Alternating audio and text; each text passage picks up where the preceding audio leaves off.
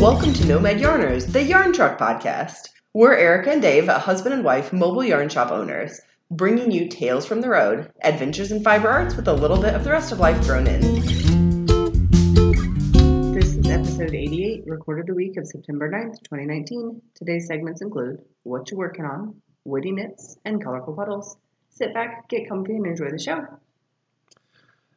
So, we want to start this week with an announcement. Um, the truck's broken again. Um, so, um, we will be giving out at the end of the program uh, where we hope to be as soon as that is back up and running. But do check uh, before you try and find us anywhere um, with our Facebook um, and our website to make sure we are up and running again. But other than that, what have you been working on this week, uh, Erica?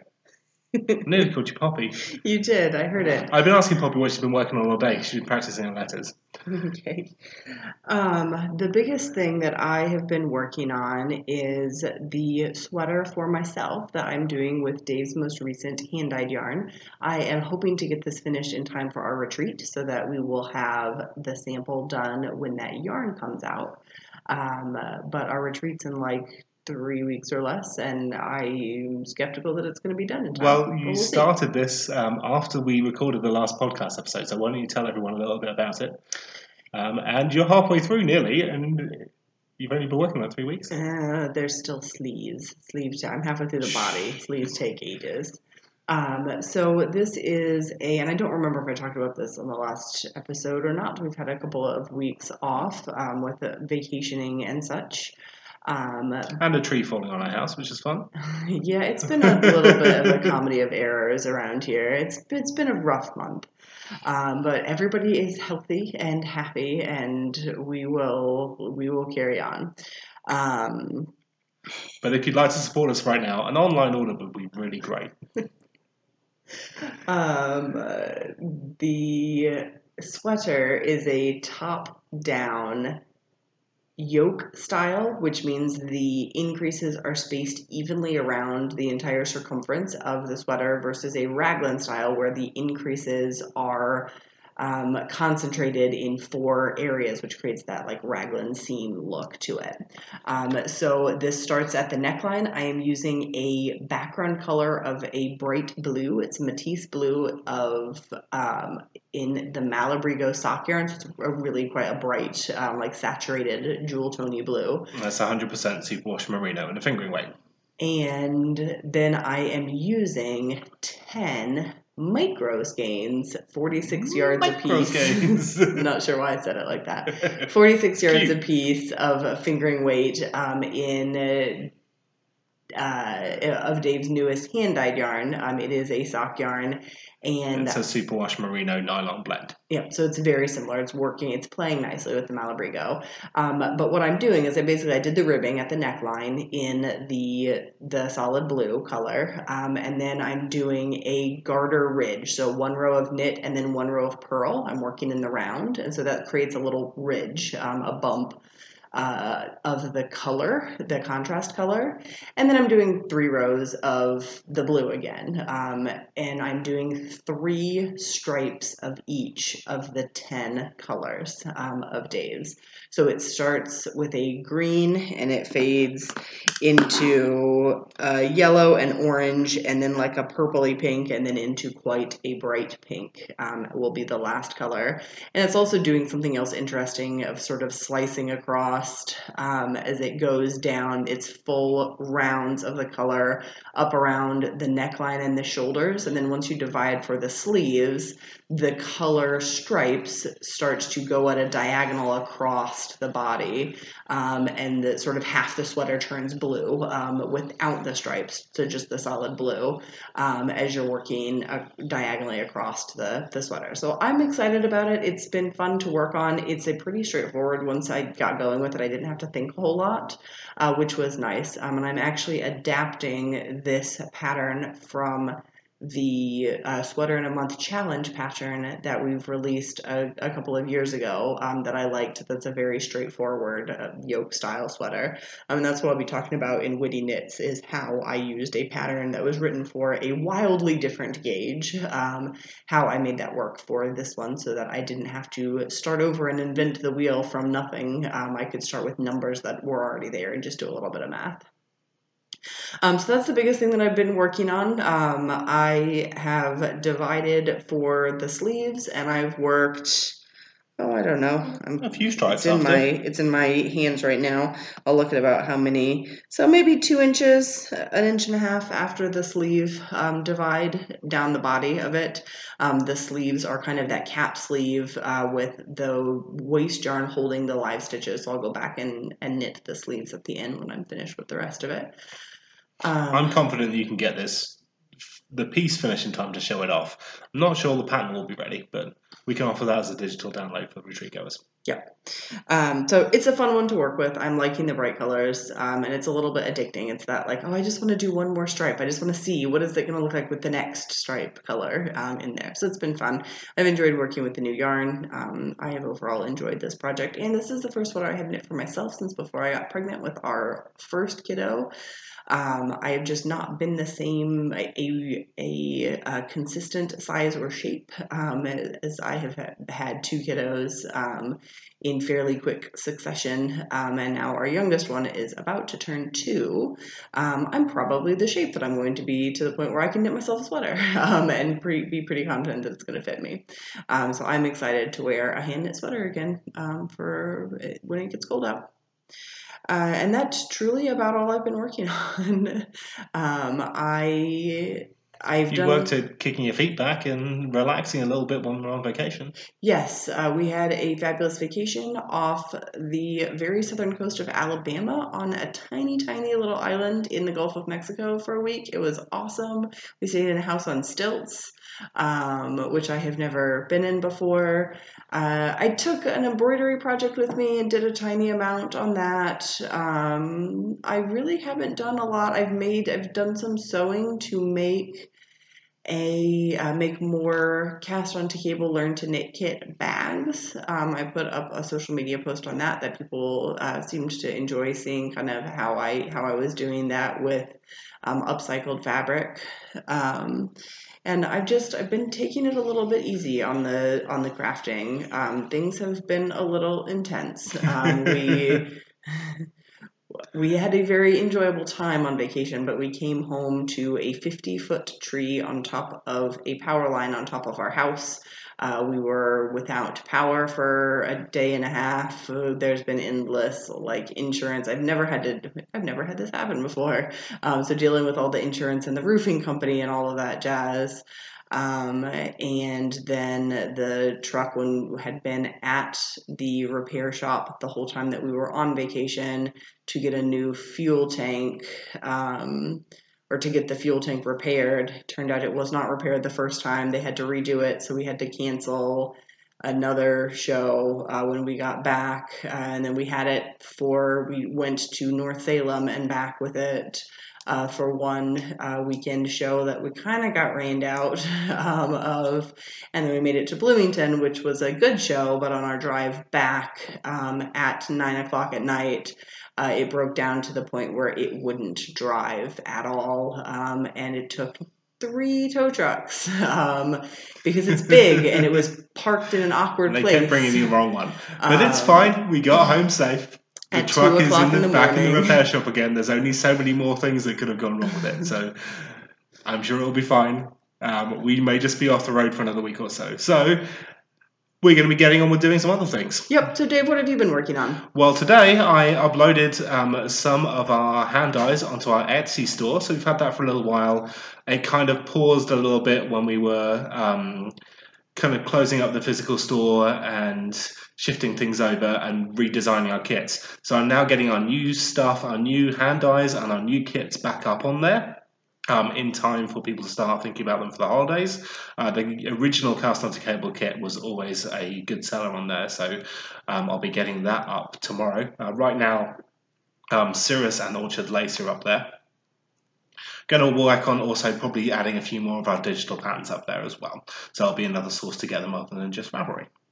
Um, I have been um, working on getting the retreat pack together. All of the information pack for the retreat is up and sent out to everyone, including um, a full schedule and all the class materials are set up. I just ordered the last couple of things I need to get for that today.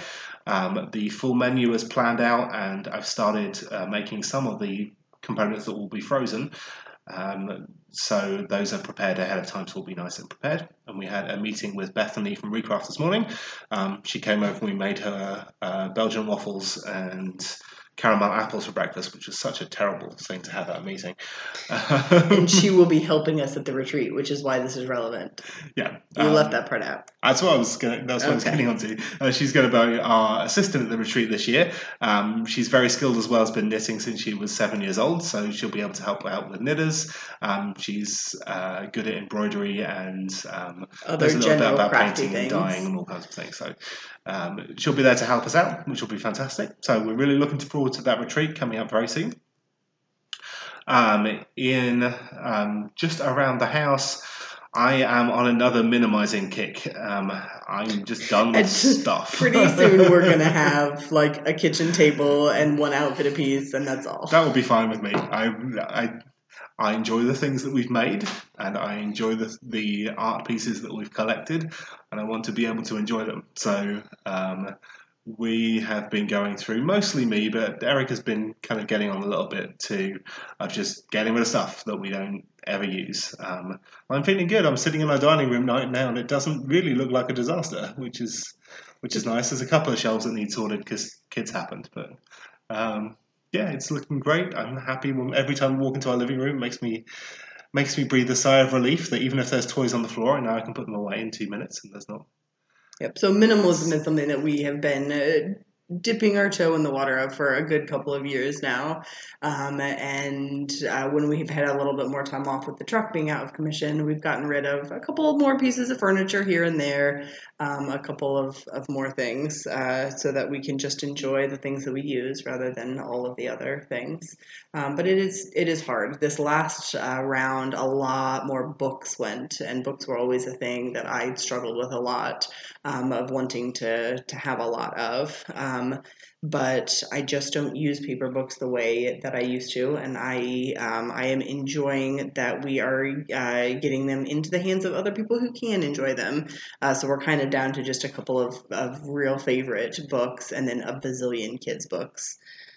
Um, and even things like my board game collection and my miniatures, and then I played Magic Gathering for a long time because I'm a massive nerd. Um, but uh, clearing those out, and some of those things are, are fairly valuable, so I'm working on um, through one kind of clearing those to people who will really appreciate them. Um, so if you know anyone who needs a giant collection of Magic cards, um, uh, hit me up. Um, and uh, yeah, in the Dye Studio, I've not really been down there to fire anything up recently, but I will be um, in the next couple of days dyeing some more Twisted Branch because Erica is still working on designing that Learn to Crochet kit, um, which is getting through. I think you've decided to back out one or two of the blocks that you weren't entirely happy with and redesign. Yes, uh, um, so that days... might be coming out a little bit later than the end of September, depending on yeah, when we I'm, get stuff to the printer. Yeah, I'm hoping for the the last week of September, first week of October to be finished with that learn to crochet kit, and that'll be about when the um, when that next batch of Dave's hand dyed yarn to go in it will be ready as well. Um, Some of that will be how long it takes to get back from the printer. I don't think you've got that long to to go on the actual blocks, have you? No, um, well, I say that the uh, dangers of crafting with small children. Uh, Rowan, who is not quite two but fast approaching, uh, the other day I walked in and he had opened the box that has my knitting in it. The kids have not really shown interest in. Uh, they've never destroyed knitting projects or really messed with them all that much before.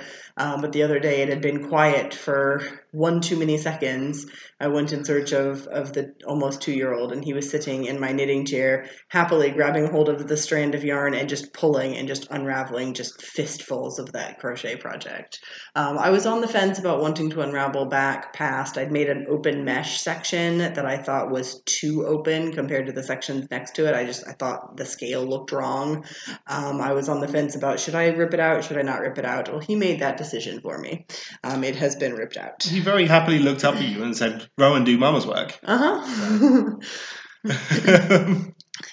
Anyways, why don't you take us into your colorful puddles?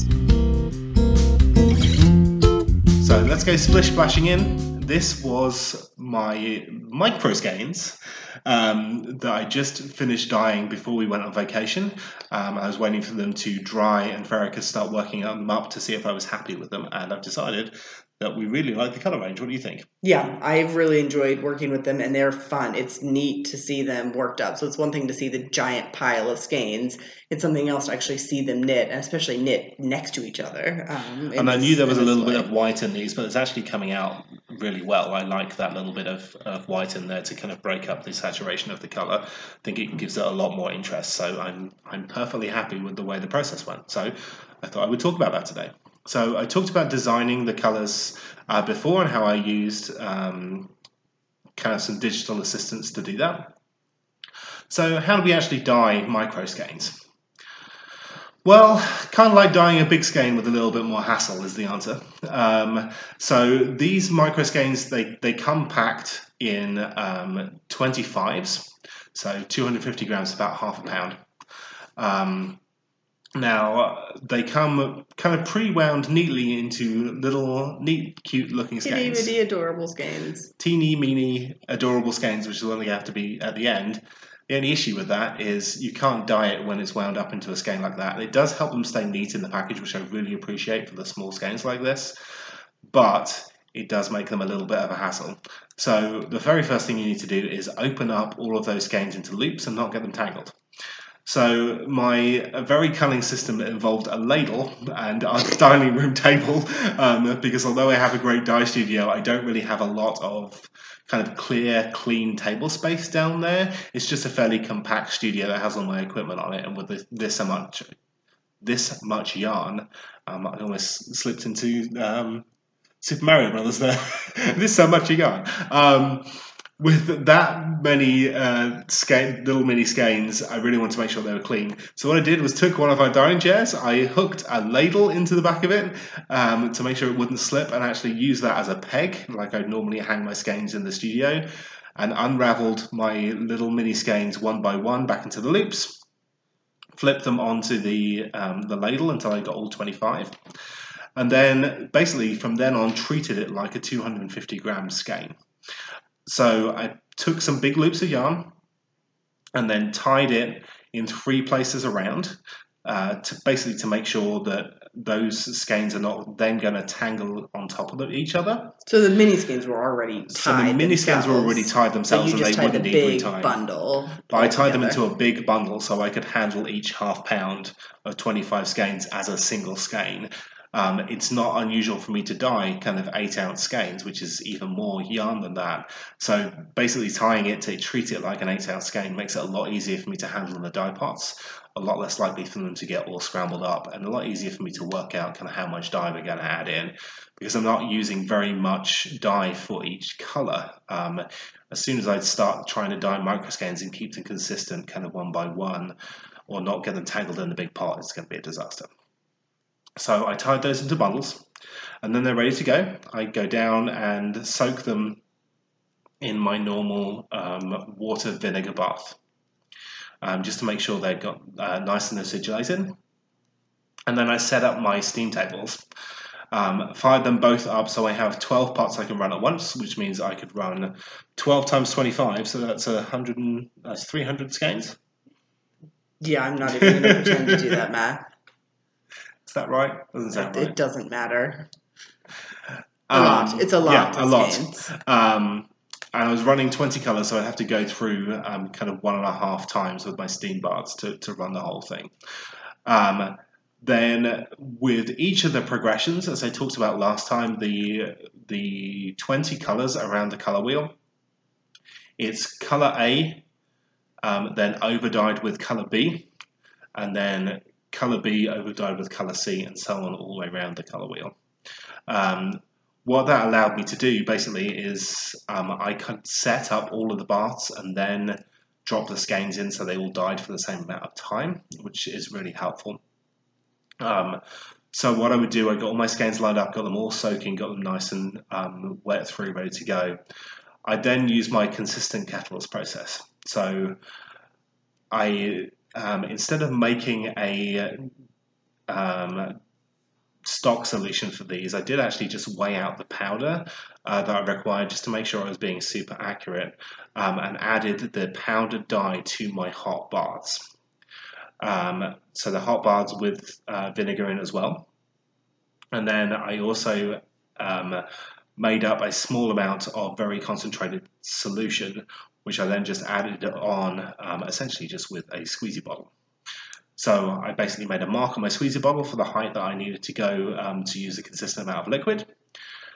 Um, I added my powdered dye in, I topped that up with warm water and a splash of vinegar, shake it up, take my 25 skeins all in a little bundle that are already wet, lay them out on my uh, one of my um, trays. I just use uh, baking sheets, um, so I have a large area that's easy to clean. I lay that out, that on there, squirt that on with this, squirt the first colour dye on with a squeezy bottle, making sure to turn the skein around and making sure I get into the centre, so all the skeins have the amount, a similar amount of our contrast colour on. Then And you say contrast. The colors that you're using for each skein are pretty similar to each other, right? Yeah, they're, they're, they're fairly close in most cases. Like some of them are a little bit further a step. Like there's one that's a pink and a grey, um, but it's it's easy to think of them as a contrast color is the color that I put on a small amount, and then the main color is the bath. Um, so I put on my contrast color. Um, But like the one that I'm working with right now, it looks like all shades of pink. It's Yeah. probably like a rose and a raspberry or something were the two colors. Well, that's also with the, the the way this overdying method works. So then I take that contrasted color uh, skein and I put it in a bath of the main color. So what is going to happen um, as those two dyes go over the top of each other? They're going to mix on the skein, which is going to make those colors even kind of closer together. So um, they'll kind of mix and blend and give you um, a bit more kind of interest and subtlety. Um, so it gives you a a kettle dye look that's more consistent than doing a true kettle because you you know that using this method you're going to get the colour patches in roughly the same place and proportion as you would doing kettle dye. So yeah, ran through all of those, hung them up to dry, and then um, uh, once they're all dry, you get the fun of releasing them from their bounds, which is kind of fun. Um, so popping all those little loops open, and the skeins, even though they've not been kind of tightly bound, they kind of dried in one place. They kind of poof open when you um, pop them out. You have to be careful not to um, make a mess with them, and then wind them back into their tiny mini skeins. Um, get some nice arm work out, and you're ready to go. Yep. And I put up a picture of the 10 tiny mini skeins and the one large skein of the Malabrigo sock yarn that I used to do uh, my sweater before I started. So that is up on our social media. We are pretty active on Facebook and Instagram as Nomad Yarns in both of those spots. Um, so you can see a picture of what at least half of the color range looks like of our first batch. So I'm going to be running a second run of all of these colours, probably sometime in the next couple of days um, after I've done the more twisted branch. Um, and we will be packaging and selling these in um, fives. So you're basically going to be able to get um, kind of a quarter of the colour wheel, um, but you could do 5, 10, 15, or 20 and keep, keep a consistent um, colour repeat, uh, colour kind of change all the way around um, your piece. Yep. So, Erica, what have you been working on in your witty knitting this week? So I think I have talked about this kind of a concept before, but I just wanted to briefly, um, without necessarily talking through the actual exact numbers, but talk about how I used one knitting pattern that called for a specific gauge. Um, how I used that pattern uh, with a wildly different gauge to get something that was going to fit the way that I wanted to. Um, so I knew that I wanted to do this yoke style with the color progression. Um, I knew that I had already designed a sweater and done all of the math. I think the uh, sweater in a month challenge pattern I think goes from an extra small to like a three XL. Um, I'd already done all that math um, and and all of the the proofing and, and all of that stuff. I didn't want to have to redo that, um, especially because I was just trying to grab this to run on vacation just to make the sample one in my size. Um, so what I ended up doing was I knit a large swatch that is counter to my nature, but I did it anyways, um, to get a very accurate gauge at my new yarn. So the sweater in a month challenge, the original pattern, used a used a bulky yarn and a number, I think a US size 11 needle. It might have been a 10, um, but it ended up something like three stitches an inch. It was a it, it was a loose gauge sweater. It was a a big uh, big yarn, big needles, big gauge. Um, my fingering weight sweater on size. I'm looking to see on US size 3 knitting needles has a significantly smaller gauge than that. Um, I think I've got seven stitches to the inch. So the gauge was wildly different. Um, and what I ended up doing, um, the layout of this sweater is basically, in all, all yoke sweaters, um, is you cast on the number for your neck and then you do evenly spaced um, increases you basically, for, for this pattern, you do four increases spread out about every inch and a half. You do an increase. So you knit an inch and a half of your, um, of your neckline. You do an increase. I think the first one was like knit three, make one, knit three, make one all the way around. So you're adding a lot of stitches in there. Then you did an inch and a half. Then you do another increase round um, until you've done four increase rounds. And that's your total number of stitches that go all the way around not just your bust, but also your um, your shoulders. Um, it's the whole thing, almost like a cape around you. Um, so what I did is I multiplied. I, I went through the pattern and I highlighted the size for myself. Um, it was an extra large. I'm a 45 inch bust. Um, and I multiplied the gauge that the original pattern was written in, so three stitches to the inch. If the pattern says cast on 30 stitches and your gauge is three stitches to the inch, you know that that is 10 inches worth of fabric that you're creating. Um, so I figured out how many inches of fabric I was supposed to have at each of these points um, at the cast on edge and then at each of the four increases. Um, and then I looked at my new gauge with my new needles and yarn and figured out how many stitches. So if I needed 10 inches of fabric and I have seven stitches in one inch at my new gauge, I would need 70 stitches um, versus the 30 stitches that I needed in my original. So I just went through and did did the math um, to go go through all of it. Um, and I kind of drew a little picture with circle, like stacked up circles on there to make sure I'm kind of a visual. It helps me if I can write it down with, with pictures. If my picture drawing skills leave a little bit to be desired, but I know what they mean. um, and so writing it down and comparing, and I kind of did the did the math backwards at the end to make sure, okay, this number, and it was a really big number. Um, I forget, it was like 500 stitches was how many I ended up with around before I took my sleeves off. Um, so I, I kind of reverse engineered that number to see if I got the right answer going back again. Um, and I did. Um, and as I was working knitting on the sweater, I would look at it and hold it up and try it on um, when I got to the point where I could do that to make sure that the numbers were all working out. And they did. Um, and it fits and it works. Um, and I'm a couple inches past the um, the armholes, and I'm pretty happy with it. Trying on was a two person job, which was it's a little bit kind of a slapstick comedy routine. If you've never seen someone try on the top of a sweater with um, with needles still in it, everyone should at least try and do that once. Yeah. Um, this is doing this kind of math and this kind of manipulation for a pattern um, is easier with this style of sweater. This is a pretty straightforward. There's not tons of shaping. Um, it's very geometric. It's um, it's it's pretty intuitive and pretty straightforward to do. If you were doing a piece where there were like a front and a back and sleeves, and you had to re resize the the armscye and the armhole and all the things, um, you probably would have been much easier to find a pattern that was already written that used the gauge that you used. Um, and I certainly could have done that for this sweater, um, but full disclosure, I mean, I, I write patterns to go with our yarn, so I wanted that I didn't I didn't want to go and find somebody else's pattern. Part of my job is to is to write my own. Um, so this was kind of a, a way to almost use the work that I had already done um, to check my own self to make sure that I was um, I was on the right track uh, to make something that was going to fit and that I was going to like. Um, it is also a, a casual fit sweater, so this is not meant to be a super fitted thing. That is how I wear my sweaters. I don't I don't choose to wear things that are really tight fitting very often, um, and it wasn't the look that I wanted in this this sweater.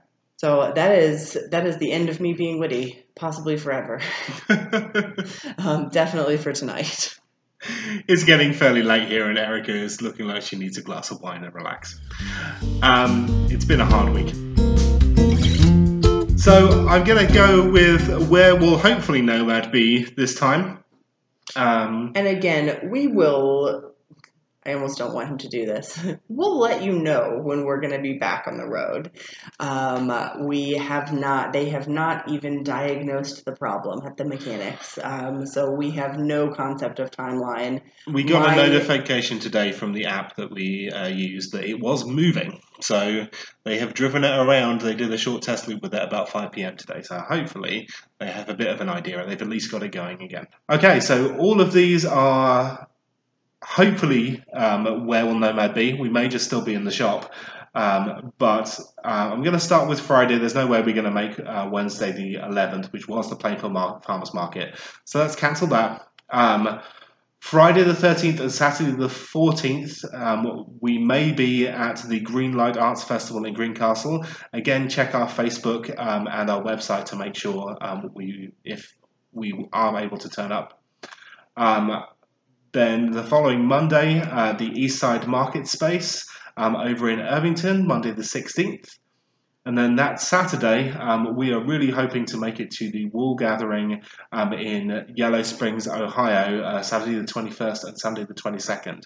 Those are uh, that's a big event, so we'd really love to be there and, and see some of our out of town listeners. And then Saturday the 28th and 29th of September are our retreat. So we would love to see some of you at those places if we can make it. Again, before you head out to any of these things, um, do check our Facebook and our um, our website. Website. We will be putting out an email as well with kind of information, um, and we'll let you know when we're back on the road. We will be running the retreat. That's definitely happening. Um, even if the truck cannot be at the retreat, it's 10 minutes away. We'll be, bring uh, big boxes of stock for you to see of the new stuff and set up a mini store inside. So the retreat will be unaffected either way. Um, it might just not have the bright, shiny truck there, but we will still have um, our store set up somewhere. And I'm confident that, that, I mean, that's three weeks away, that the truck will be back up and running by then. So just in case, um, we hope to see you soon. Uh, do check out our online store, the new stuff that's going up on our Etsy store, um, our Ravelry store. Um, if you would like to come to the retreat, we do have a couple of spaces, but we will be needing you to sleep in a top bunk because we're running out of space in our buildings. Um, and other than that, hopefully we see you back on the road soon. Yep. See you then. Happy grafting. Thanks for listening. Find us on Facebook, Instagram, Ravelry, and our website, nomadyardshop.com. And remember, in crafting and in life, if you're having fun, you're doing it right.